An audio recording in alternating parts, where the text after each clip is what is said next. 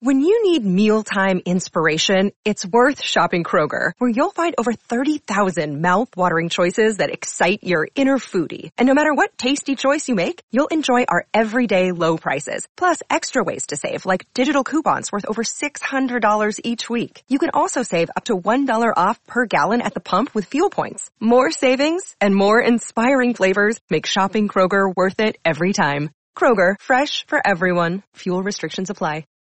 This is CLNS Radio, the home of Internet Sports Talk Radio. Bye. Pierce moves it Avery Bradley, corner three. Good night, everybody. Tell what, uh, Avery is not afraid. You miss one, feel like I'm not going to miss the next one. Terry push pass for Pierce. Steps away from Wilson Chandler. Down the right side. Leaves his feet. The shovel pass back out to Terry for three. Go! Right back at you. what makes you laugh makes you cry. And now, welcome to the Celtics Beat with Daniel Baker.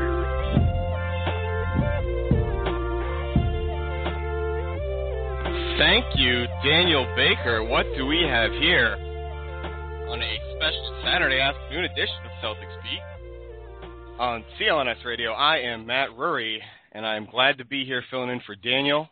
And I'm glad to be here for the next hour with uh, with you guys out there listening on CLNS Radio. And I'm especially glad to be here with Mr. Rich Conti, who is going to be alongside me for the full hour. Rich, how's it going? It's going well, Matt. Thanks for having me. Yeah, man. I mean, you're pretty much having me, really. This is more your show than it is mine. Uh, of course, Daniel was uh, unavailable today, so uh, we got me to. Uh, you guys got me to come in here and, and sort of lead the way if if I can. So I hope I do him some justice here on the show. Uh, we do have a full slate of topics to talk about. Of course, as you guys do pretty much every week, uh, we're gonna start out with some Celtics stuff. It is Celtics beat, and I want to let everybody know that our we we do have a special guest uh, that will be calling in in about 20 minutes. It is a NBA draft expert uh, from ESPN, Mr. Jeff Goodman. So we're going to be very happy, excuse me, to talk to him, aren't we, Rich? Oh, absolutely. Looking looking forward to talking a little bit about the uh, 2014 draft, which you know may play an important part in the Celtics' future. I think they're surprising folks a little bit right now uh, in, in the playoff hunt, but we'll we'll see how things turn out uh, in April or May. Yeah, so there's a lot of different things to talk about uh, with with Jeff, and as far as draft talk, we're going to kind of keep it to to that with him and discuss the different scenarios and whether uh, he believes in this whole T word that I don't like to say on CLNS radio.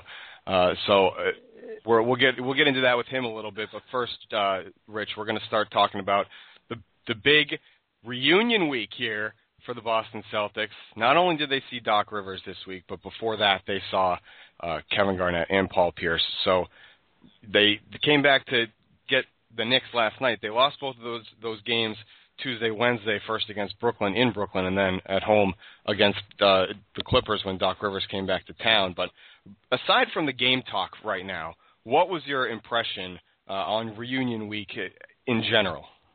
Yeah, you know, I think most folks had uh, this week circled on their calendars when the schedule came out earlier in the uh, summer, and um, you know, it didn't disappoint. Um, you know, it, it got off to a good start uh, over the weekend with that, you know, really tremendous win over the Knicks, 41 point win, and then of course the emotional games against the uh, the Nets and the Clippers. You know, the return of KG and Pierce uh, for the Brooklyn Nets, and then of course uh, the big return to Boston uh, by Doc Rivers and uh, the reception that he got. You know, I thought um, you know Celtics dropped both of those games, but um, you know, given the the pomp and circumstance surrounding them, I I don't think that's uh, surprising. You know, both teams were expected to be contenders, and the Celtics are kind of using them as as measuring sticks and it was really interesting for for me to see that uh, you know Pierce actually played against the Celtics in Brooklyn the other night. You know, he went out fairly recently with a broken bone in his hand, mm-hmm. and I was really surprised to see him.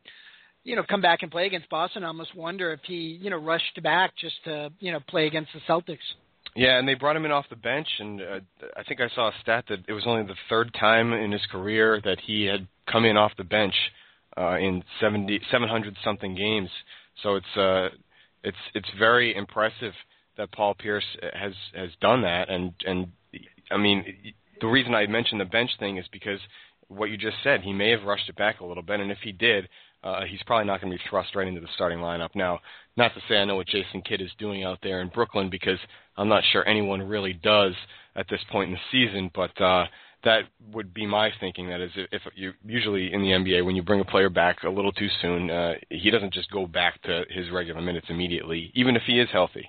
Yeah, absolutely, and and I think uh, he also came off the bench the next game against the Clippers, and uh, I think yep. the stat was that was the first time in his career that you know he came off the bench in, in back-to-back games, and you know you, you know I think Pierce kind of you know came into this season with the Nets really you know hoping to be that that glue guy for them. And you know they've got guys like Deron Williams to run the offense. They've got Joe Johnson who can fill it up. They've got Brook Lopez down low, and I, I think Pierce is really looking to play that uh, you know, uh, jack of all trades, Swiss Army knife role, and and it, it kind of showed the other night against the Celtics. I think uh, you know he, I, I think in the first half he didn't have any points. I'm not sure what he finished with, but you know he certainly wasn't looking for his offense. But you know he was facilitating the ball movement, looking to play some some some tough defense. So I think you know that team's really struggling to to figure out how the pieces fit and really what the, what their identity is. Yeah, that team is definitely struggling, and there's it's no skin off my back or our back backs, you know, because whatever wherever their draft pick goes, uh, Atlanta's probably going to take it if Atlanta continues on in the direction that they're going. They will probably take Brooklyn's uh, pick uh, if well, the, I, I should say they will most definitely take Brooklyn's pick if things end up the way they are right now, and in that case, the Celtics will get Atlanta's pick this year. However, I'm looking further down the line. If Brooklyn's this bad this year, it's going to take them uh, some time, I think, to to bounce back. I wouldn't expect them to be a team that bounces back immediately. So we're not really talking about the Nets so much today, but since it is reunion week here, the end of reunion week, we decided to hit on them a little bit. But the point I'm I'm trying to make is that they're the, as bad as they can be. That's that's what I want them to be. Really oh, bad in the in the future years, you know. Yeah, absolutely. And you know, it's not out of the you know the realm of possibility. How great would it be if the Celtics actually squeaked into the playoffs, either by virtue of winning the Atlantic Division or, or nabbing an, an eighth spot, and both Atlanta and Brooklyn miss the playoffs and end up in the lottery. You know, it's Atlanta. You know, looks like you know, unfortunately, as as the East is struggling that that that they're a playoff team, but who knows? One injury, uh, you know, Al Horford's known to be a bit injury prone. If if if he went out, if Jeff Teague goes out, if Paul Millsap goes out, that team's probably a lottery team. And and you've also got uh, Danny Ferry, you know, who's looking to build a team for the future. So not out of the realm of possibility that they could both be lottery teams, and and the Celtics would would be in really good position then with letting somebody else effectively do the losing for them. All right, Rich. Before we move on to Doc Rivers, really quick, uh, I just got an email telling me some breaking news. And speaking of emails, if you want to get breaking news and all the news on CLNS Radio, you should uh, text CLNS fans to 22828, and that'll sign you up for the e-blast. So definitely check that out, and you'll find out all the great stuff that's happening here on CLNS Radio. Again, that's text CLNS FANS to 22828. Uh, and yes, they do have some breaking news, some real, actual breaking news on Rajon Rondo. Um, apparently, he has been cleared to. Uh, he's he has full medical clearance to practice and play, I suppose, but um, he's not expected to return in December. So what I say to you, Rich, is I'm going to toot my own horn here. I called this a few weeks ago saying that it would take him at least uh, a week or two to come back to once he gets uh, full medical clearance. So uh, this is a great sign, though, and the fact that he won't be back in the next 16 to 17 days is is not a big deal with me. We'll see him in 2014, and uh, that's this is this is a good thing. I fully expect Rajon Rondo to be playing in January. What do you think about that? Yeah, that's fantastic to hear. I knew he was going to see Dr. Andrews uh, yesterday, and so it's great that good news came out of that meeting. I think when folks heard he was going to visit Andrews, there was a little bit of trepidation, but it seems like he passed uh, with flying colors. And, and I'm with you. Uh, don't rush him back. Let him get into game shape. Let him, you know, shake the rust off on the practice floor. December's a easy month in terms of the schedule for the Celtics. I think even without Rondo, they could come out of this month at at or around 500 and you know bring Rondo back and um, you know see what you've got with this team. You know between January 1st and the uh, trade deadline in mid-February, and and decide whether you're a buyer or a seller or both.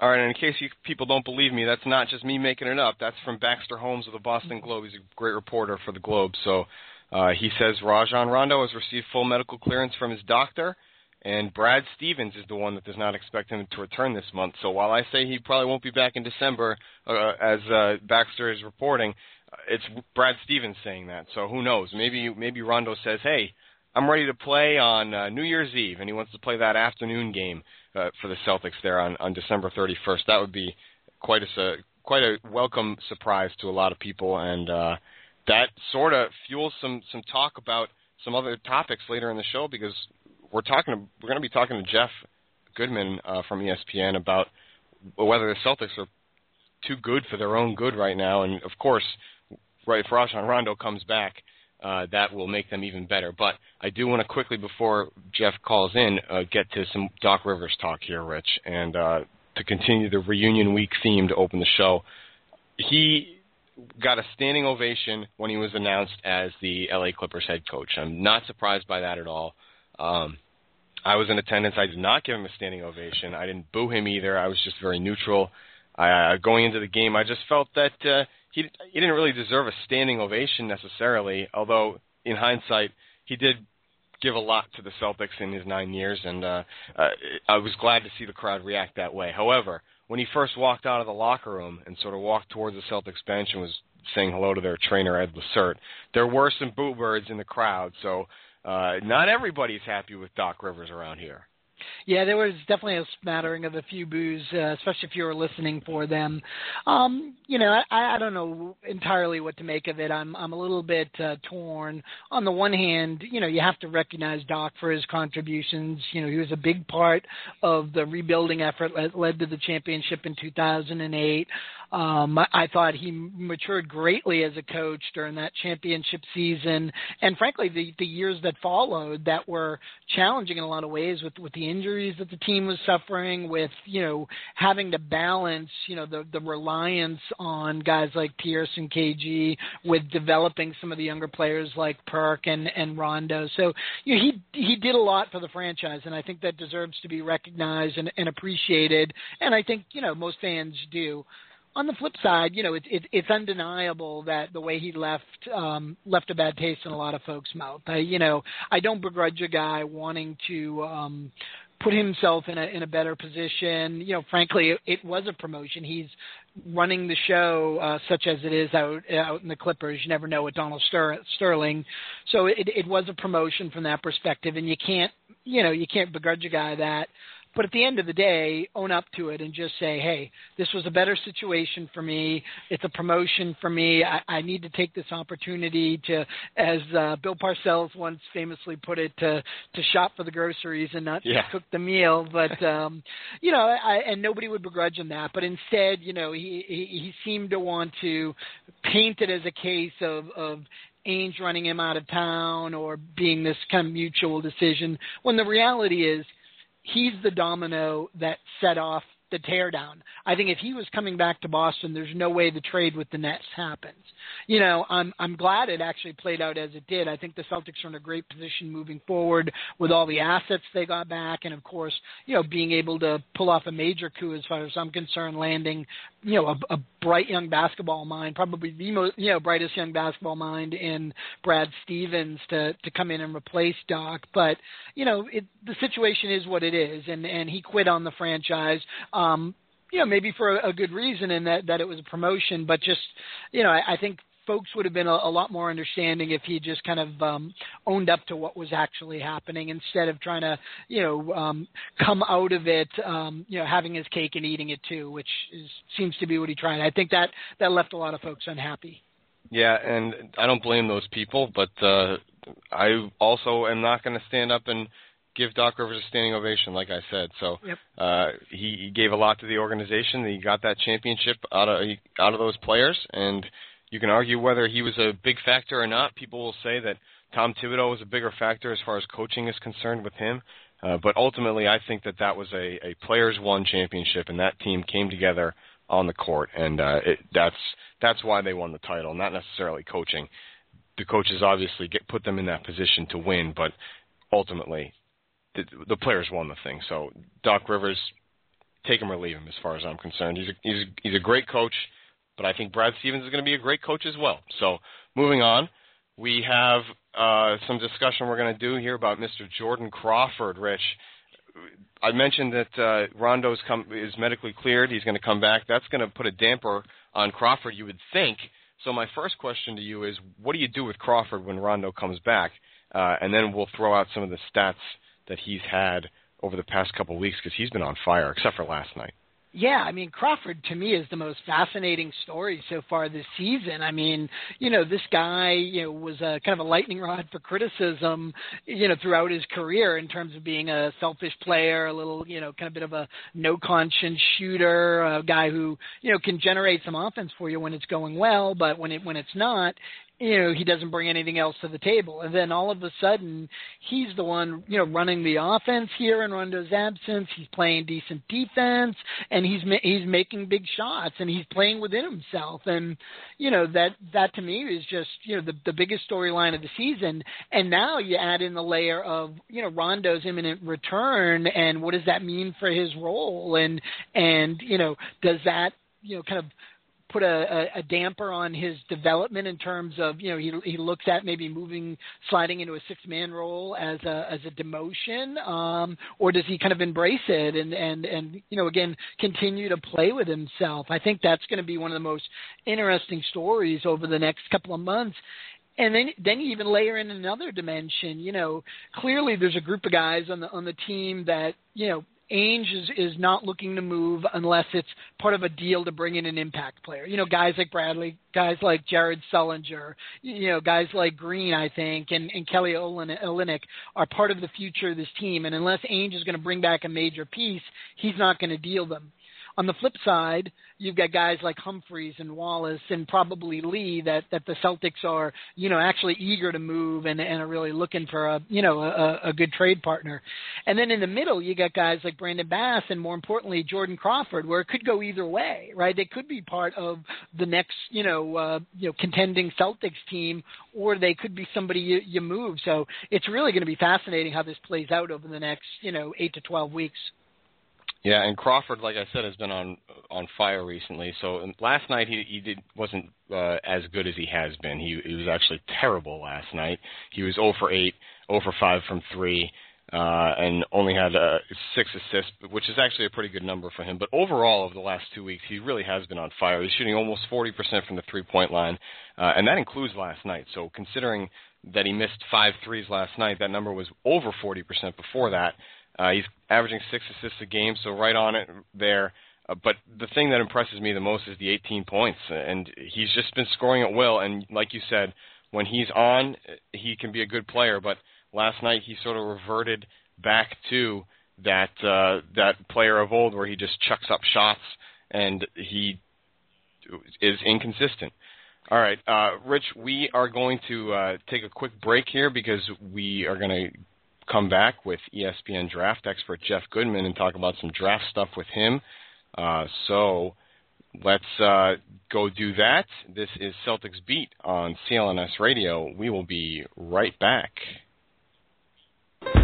Hey, this is Mike Fay from Mike T. Just reminding you about all of the great stuff we have right here on CLNSradio.com. Even though the Celtics may be in the off season, our Celtics postgame show will be back in better than ever when the boys in green take the parquet again. And until then, stay with CLNS for outstanding coverage of the Red Sox and Paw Sox. Plus, we still have our outstanding weekly shows. Tuesday night at 7:30, it's the Boston Sports Connection, hosted by CLNS content manager Sean Backey. One hit away from perfect game, and he was dealing on Saturday. On Wednesday, Brian Langford brings you the evening score at 8. I always tell you, I'm not scared to go into it. I'll go completely into it. And tune in Thursday nights at 9 for NBA for Life with Pat and AWOL. The Pacers win games when they go inside to David West and Roy Hibbert. Don't forget you can call into our live shows at 347-215-7771 and if you missed the live broadcast, you can download us on iTunes. And there are even more awesome podcasts available. Check them all out on clnsradio.com. Hi everyone, it's Ty Ray from King of the Court and the Celtics postgame show. CLNSradio.com is rapidly expanding and you can be a part of it all. Join the CLNS radio community today. Register as a CLNS member. When you join, you'll get your very own blog page and profile, and signing up is so easy you can even use your Facebook page to do it.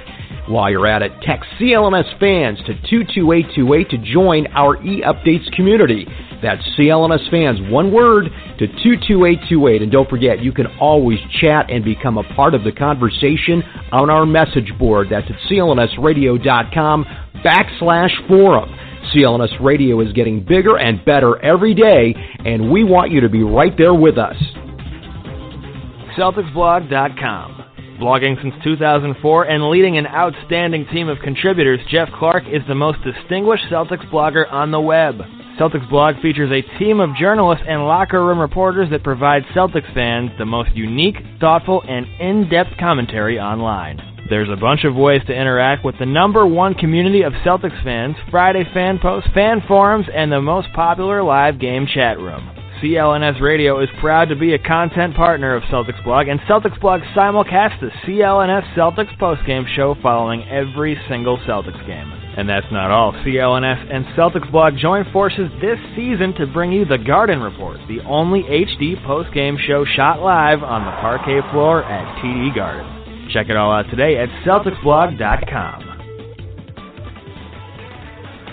This is Avery Bradley of the Boston Celtics, and you are listening to CLNS Radio. CLNSradio.com, the home of Internet Sports Talk Radio. All right, ladies and gentlemen, we are back here live on CLNS Radio. Uh, this is Celtics Beat. I am Matt Rury, and uh, my co-host today, well, I'm really his co-host, if you will, is Rich Conti. And uh, like I mentioned before the break, we are coming immediately back from break with our special guest today. Uh, it is ESPN draft expert, draft NBA draft analyst, uh, Jeff Goodman. Jeff, thanks for calling us today. We appreciate it. No problem, guys. Thanks for uh, having me on. Yeah. Uh, so, I mean, let's just dig right into this and get this out of the way. What do you, what do you think is happening here as far as the draft is concerned? Um, the uh, the big five prospects that you have always, have always known about Wiggins, Parker, Randle, Smart, Exum. Those guys are, are playing pretty well. They're they're sort of getting into their groove. Uh, but there are a, a couple other names that are coming out, or a handful of other names anyway. Is this draft class getting deeper as we see the season go along? It's really strong at the top, or certainly a lot stronger than it's been in recent years. You know, top six, seven players. Um, and you're starting to see some other guys emerge as well. It's a it's a stronger, deeper draft. I'm not sure if there's a you know LeBron, a Kevin Durant, a Chris Paul, somebody of that nature that can completely change your franchise. I think Andrew Wiggins is a guy that we'll have to wait and see because his upside is so high. Uh, I love Jabari Parker from Duke. I think he's a guy that can be a you know 17 and 7 guy uh, in the league pretty quickly and and help be a you know I I think there's a lot of number two guys. Uh, I'm not sure. Again, I think Jabari could be a Paul Pierce type of player in terms of his impact.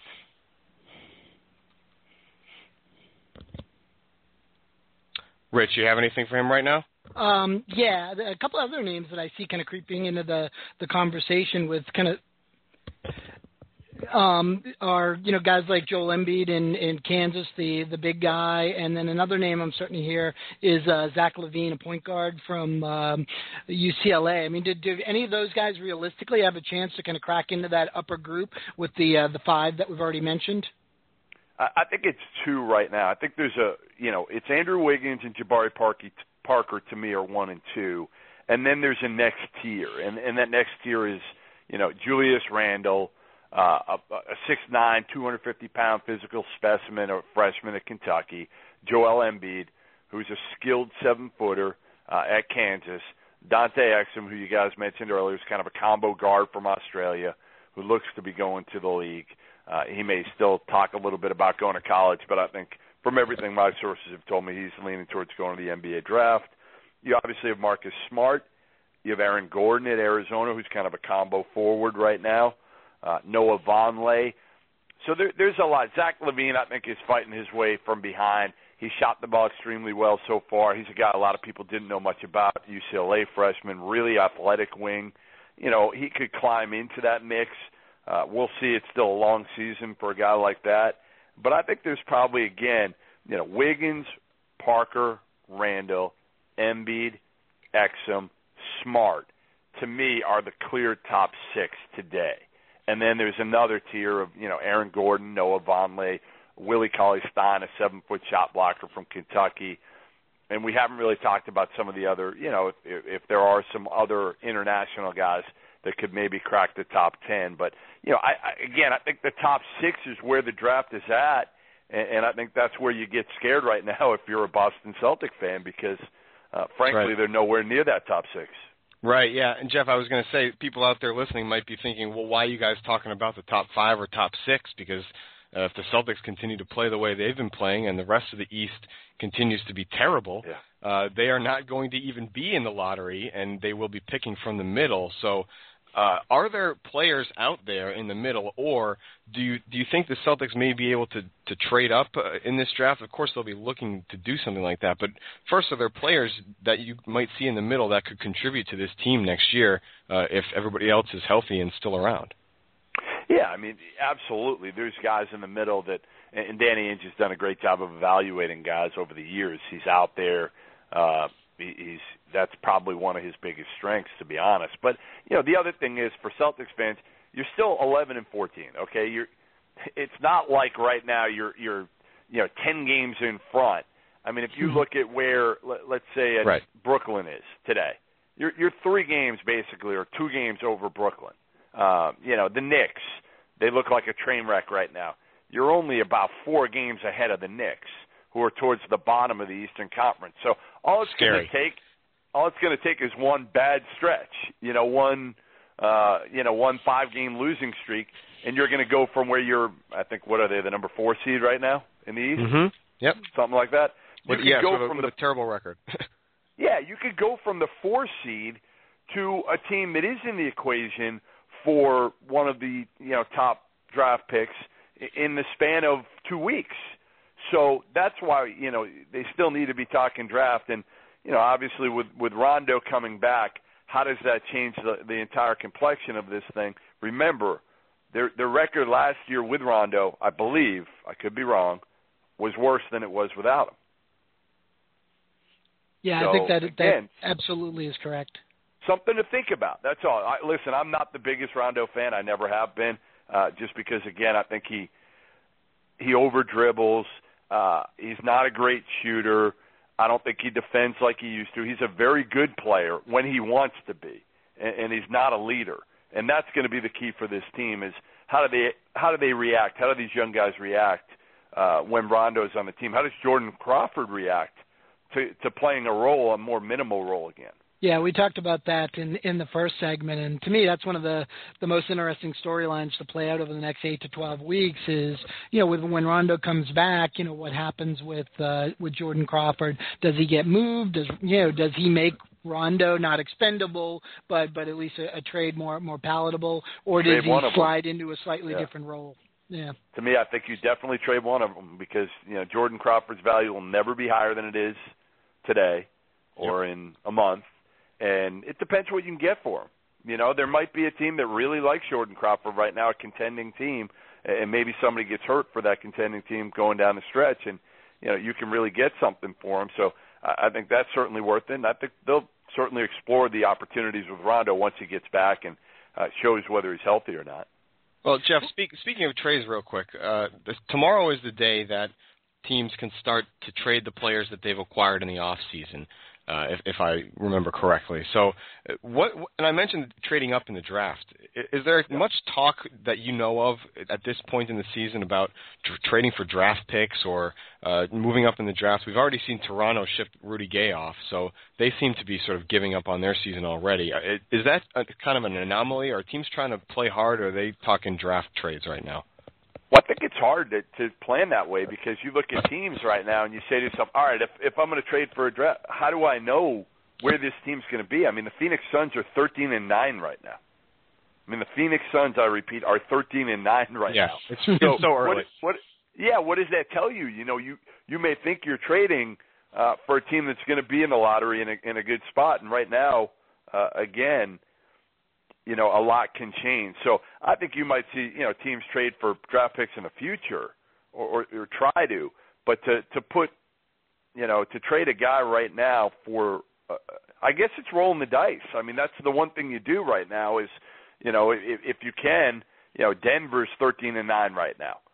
So, you know, do you say to yourself, "Hey, I'm going to roll the dice and, and try to get Denver's first round draft pick," and, and just kind of you know, hope that the Nuggets are, are going to free fall in, in the second half of the season because, frankly, they don't have a lot of talent. There just aren't a lot of great teams in the NBA right now. I mean, you're seeing it. You know, again, you're seeing it with the Celtics record. You're seeing it with what the Suns are doing uh, with some of these teams and their records. And I mean, even a Lakers team that hasn't had Kobe, they're two games under 500, right on the verge of the playoffs. There's a lot of bad teams out there and a lot of mediocre players, and that's why, you know, it's funny when I hear it this season a lot about well the draft isn't that good. It's everybody's overrating these guys Jabari Parker and Julius Randle. And and I say to them well watch the NBA because there really aren't a lot of great players right now in the NBA there really aren't. I mean a lot of the the really good ones are either hurt uh older and, and we're kind of seeing a change of the guard right now and there's a few elite ones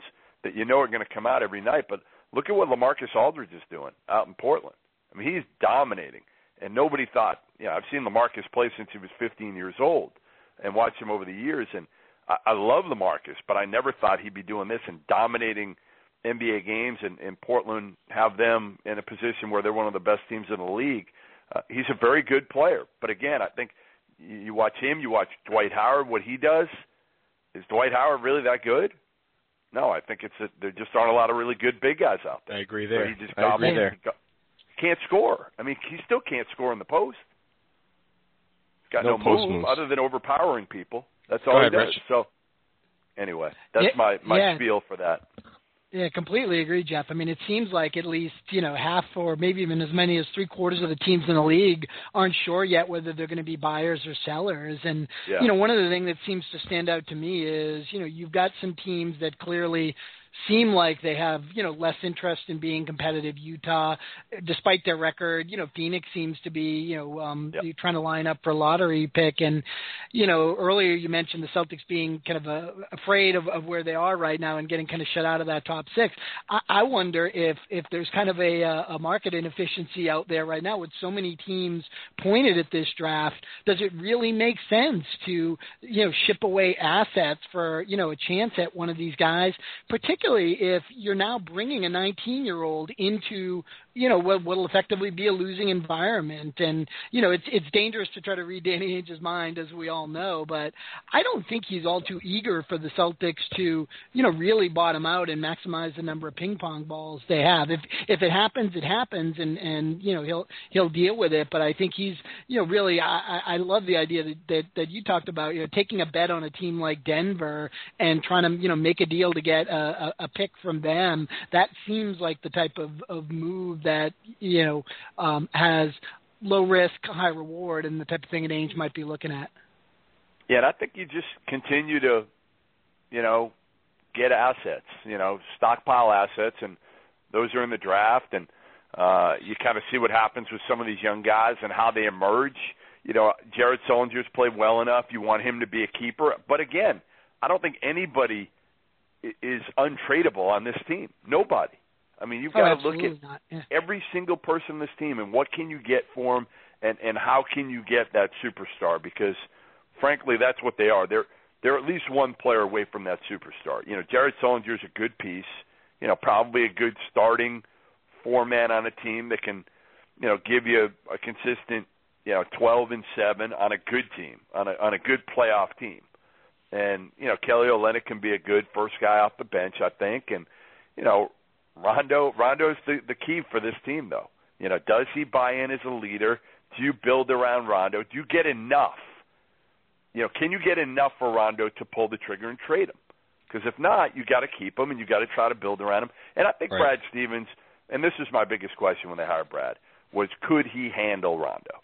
Could he handle a guy like that who, frankly, has not been well liked by Tubby Smith and Doc Rivers? So could Brad, who's dealt with a lot of the highest of high character kids at Butler and low maintenance kids at Butler, deal with a guy like Rondo? And that that's going to be the question here: is can Brad just kind of you know deal with deal with him, hand him the keys, and let him go? And will Rondo be happy, and will everybody else fall in line? That that'll be the interesting thing because if that's the case, you might be one major piece away. But if you deal Rondo, well, then you're kind of starting over, and you're going to need, you know, you're going to need a, a number one and a number two guy. Right, and uh, you know what? Stevens has uh, passed the test so far in my eyes. He's been oh, even keeled, and he's yeah, he's he's not uh, been on a roller coaster as many coaches may experience it, when they first step into the NBA. He's the youngest coach in the league, but he's not showing it, Jeff. He is. Listen, I know Brad probably as well as anybody from a media perspective over the years. I, I've said it for years. Um, I, I go there every time to Butler. When I went, I felt cleansed leaving Butler because of Brad, because of the types of kids he brought in, because of the way they played. He, he just. I talked to Kelly Olynyk the other night about him, and I said, "What do you think so far?" He's like, he's unbelievable. You know, just how even keeled he is, how his approach never wavers, how mature he is for his age. Brad Stevens is going to be a heck of a coach. He already is. We know that. You know, you got to surround him with more more talent. Bottom line is he's done a great job with the hand he's been dealt, but how long can you sustain it?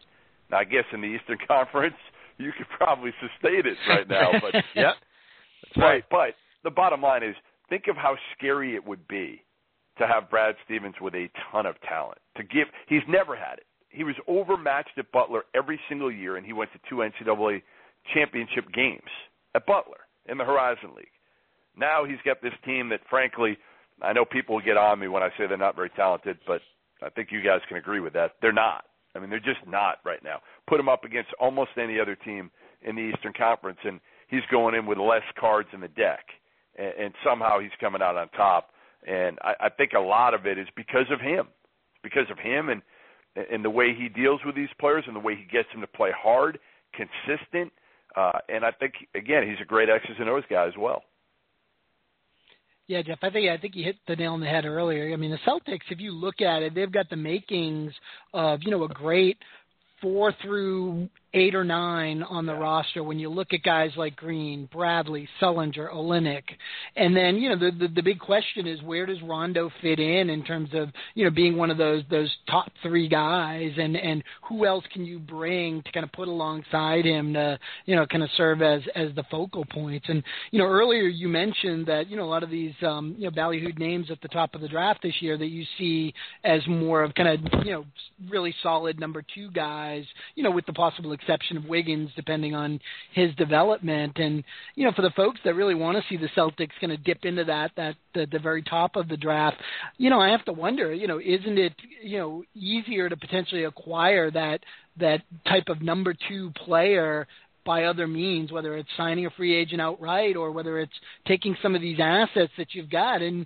kind of doing like they did in 08, you know, finding guys who've already proven themselves in the league but maybe haven't been in the right situation. And, you know, Ainge, you know, seems like he really understands the importance of, of culture and having a stable organization that a guy can come in and flourish in. And that's what he's tried to create, I think, with the long term contract for a guy like Stevens. And for me, that seems like the more, um, you know efficient way at you know getting the team back into contention rather than relying on you know bringing some 19 year old in and expecting him to not only develop in you know what might be a losing situation but um you know to stick around um you know past that rookie contract when you know he can have a real impact yeah. I think you got to do a combination of both. You know, I think right. you've got enough draft picks that you're going to have to hit it with one of these guys, and yep. you probably have Atlanta's this year uh, in your own which might both be somewhere between you know 12 and 20. Uh, and, and I think a guy that, and I don't know their whole financial situation, but wouldn't it be interesting to see Brad Stevens reunited with Gordon Hayward and go mm-hmm. after a guy like that? And you know, Love I think he's a restricted free agent, and that's a guy because you're not going to get LeBron, you're not going to get an elite free agent to come here. You're just not, not right now. And, and I've said this before. I think having Rondo hurts you in that regard. Rondo is not a relationship guy. He's not a guy that knows a lot of these players around the league that are going to come to play with Rajon Rondo. So I think So- that'll hurt you getting the elite guys. He's got to show it on the court. Yeah, he definitely does. And I I love you bringing up Gordon Hayward. I've been mentioning his name since they played since Utah came to Boston for game one or two in the season earlier. I, I love that kid, and I think he'd be a great fit on this team. Jeff Goodman of ESPN, thank you so much for joining us. You can follow Jeff on Twitter at Goodman ESPN. Jeff, before we let you go, since you are a draft expert over there, who is your number one prospect right now? I have Jabari Parker at one. I'm probably in the minority. I have Parker at one. uh, he's just so skilled, and you know what you're going to get. Uh, Andrew Wiggins is a higher upside, the kid from Kansas. He's so athletic, so talented. But again, I, I just love Jabari Parker's toughness, his approach, his consistency. Um, I'm not sure what you're going to get out of Wiggins down the road. Thank you, sir. We appreciate the call. As always, follow him you on it, Twitter guys. at Goodman ESPN. See you, Thanks, Jeff. Thanks, guys. All right, there he goes, Jeff Goodman. That's that, that was some great stuff from him. A lot of good insight, and uh, I, I couldn't agree more with a lot of the points he made there. Um, Jabari Parker, Rich, I guess that's the guy to look at if you believe Jeff.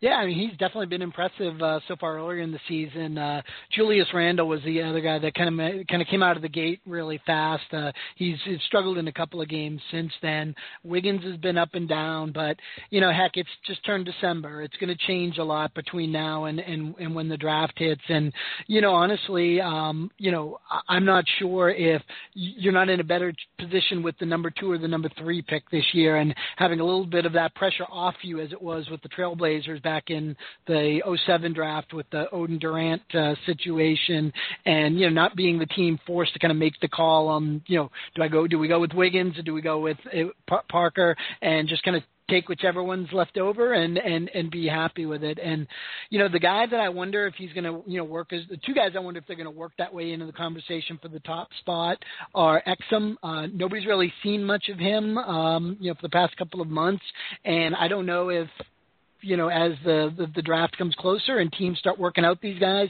you know, he could be a guy that blows people away.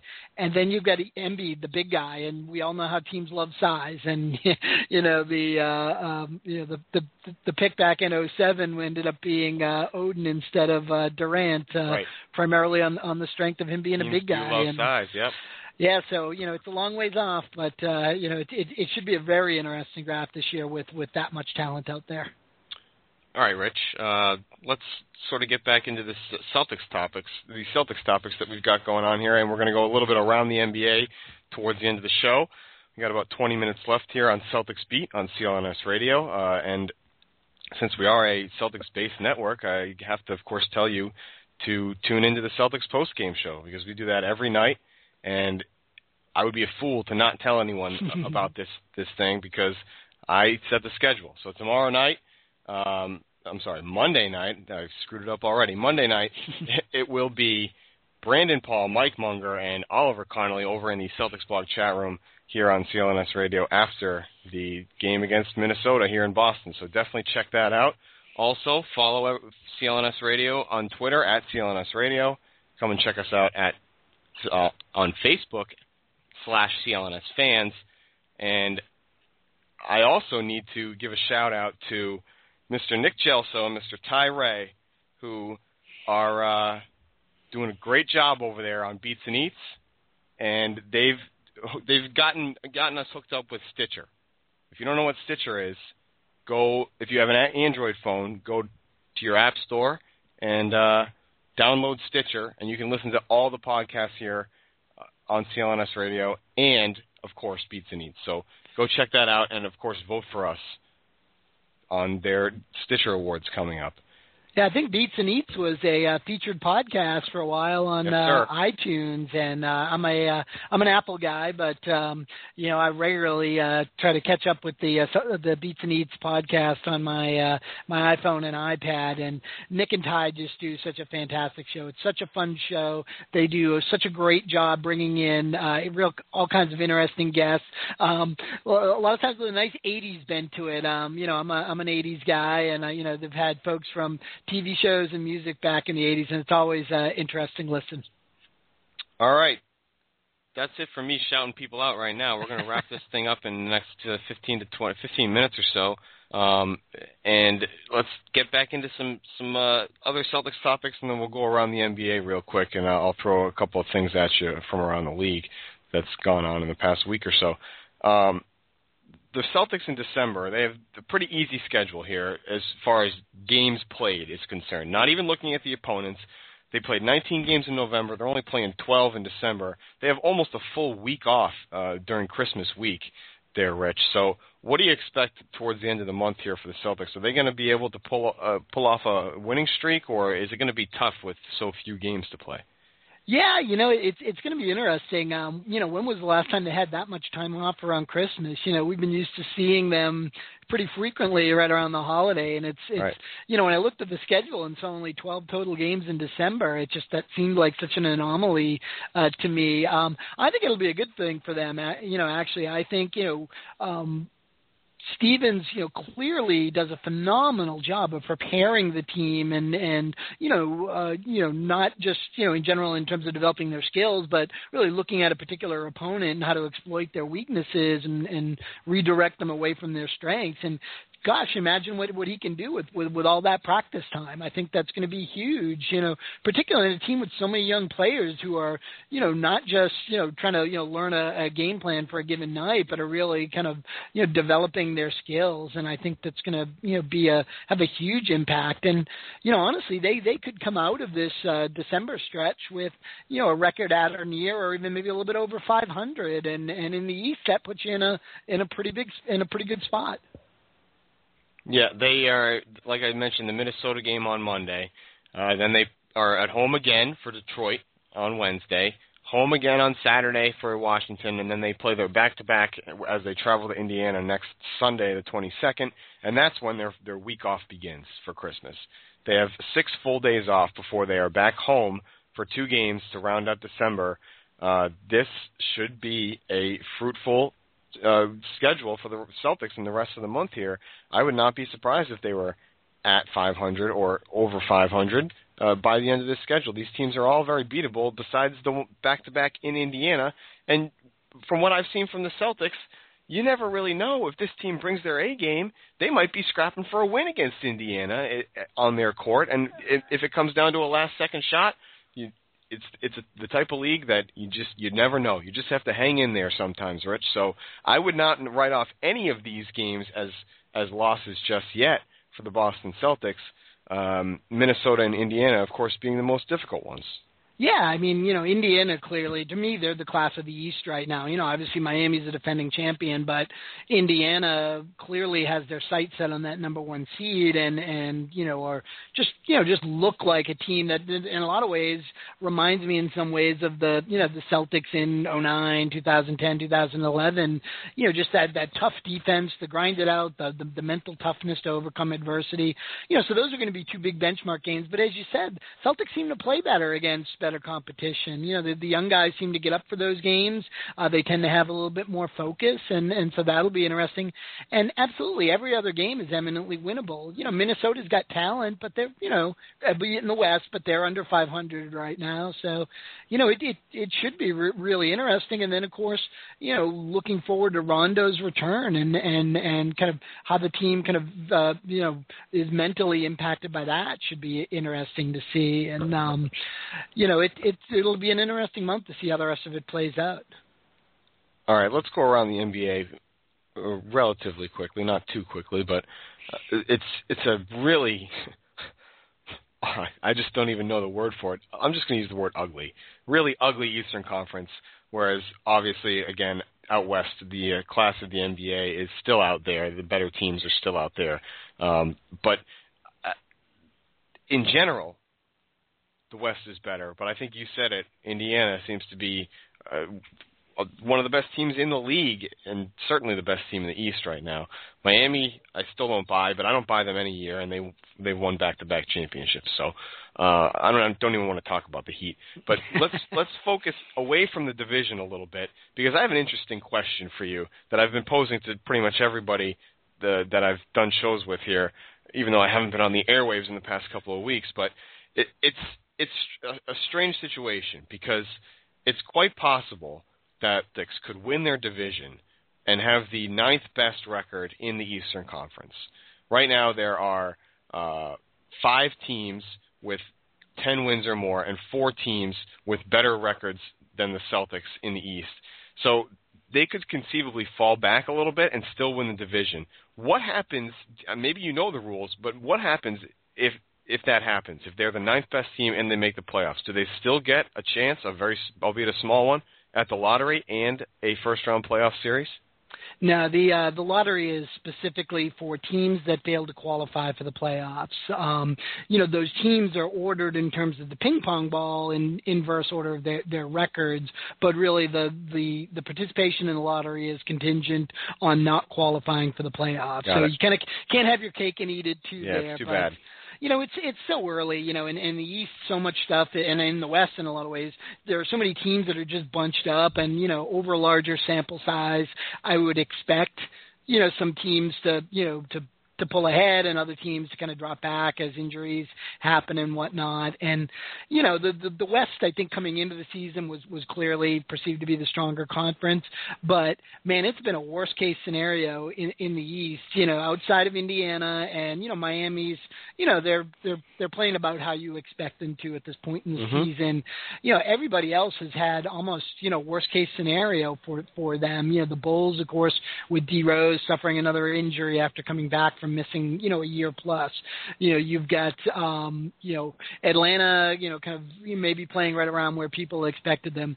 The Nets and the Knicks being just in in such complete disarray um, and and really struggling to find themselves. So still a long way to go, and you know it would be an odd situation if if a team like the Celtics were to win the Atlantic and make the playoffs, even though their you know record wasn't among the eight best in the conference. And you know, but you know if it does come to pass, that that'll uh, it'll probably spur a lot of the the talk that's been floating out there around you know just abolishing the divisions altogether and just you know having two conferences and top eight in each conference make the playoffs. That's right. And Adam Silver, the upcoming commissioner, in the middle of the season when David Stern retires, uh, February 1st, I believe it is, 2014. I think he's doing it at the beginning of the month. Could be wrong on that date, but definitely in February. Uh, has been talking about just going to straight conferences and having the top eight teams in each conference qualify, and that, that's that's it. How do you feel about that? Um, I, you know, I don't know. I you know, I think there's an element of tradition and legacy, you know, obviously important to Celtics fans that kind of comes along with with the, the the concept of the Atlantic Division and just kind of the old time rivalries with the Knicks and and, and the 76ers. But, you know, even that's been watered down. I mean, you've got the Toronto Raptors there, you know, you've lost some of the rivalry that that you had maybe with the Washington franchise before and you know, hey, changes is is sometimes good and and you know, I, I ultimately don't think it would make that big of an impact unless they really further unbalance the schedule. Um, but it would be a change. And to me, uh, an interesting side note to that is how long it takes for Adam Silver to develop kind of the the rabid detractors that um, David Stern has seemed to uh, kind of accrued over the years. I'm not sure how Silver's reign is going to kind of um, uh, start out. Whether he's going to be kind of perceived as uh, the good guy, you know, coming in and replacing Stern, or whether Right. because he's been kind of Stern's protege, There, whether yep. he yeah, he takes on some of that uh, that that same enmity that uh, that Stern has uh, earned over the years from folks.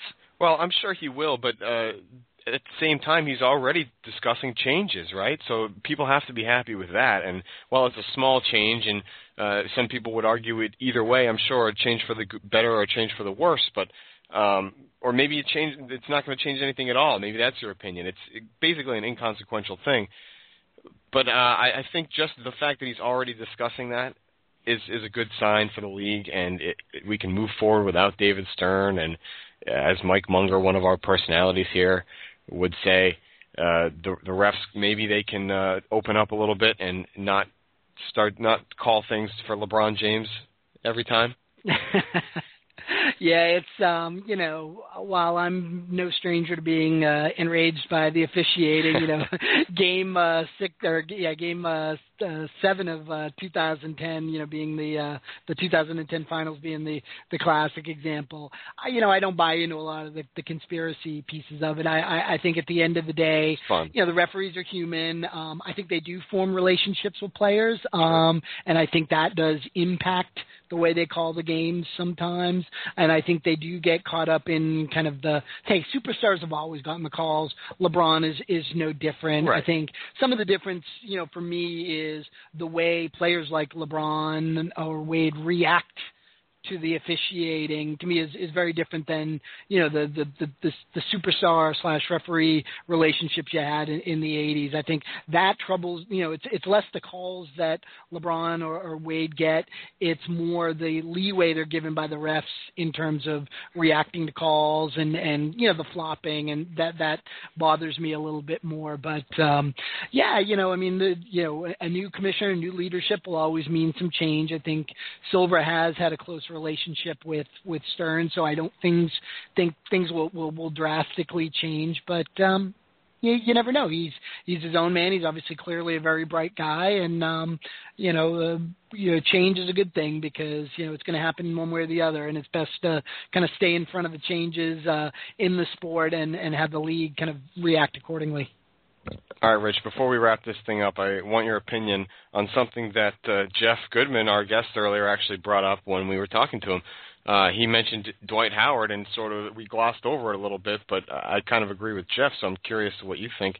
He was questioning Dwight Howard's status as a superstar, basically, uh, and is he an elite player in the league that's going to put you over the top?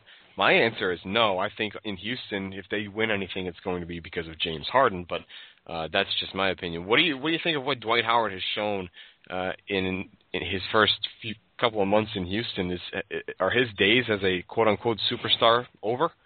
Yeah, I think they've been over for a while. Um, I don't know if he ever really had the that level of impact. I mean, certainly defensively he did, but offensively, other than just being a force around the basket, you know, as as Kendrick Perkins showed, he you know he was easy to neutralize, and you know he certainly isn't you know that type of center that we saw you know when when Shaq was in his prime, or you know going back further into the the early '90s and and, and the '80s and, and before that. I think he benefited from a league where you know the, there wasn't those those big physical presence to really serve as that competition for him, you know, night in, night out.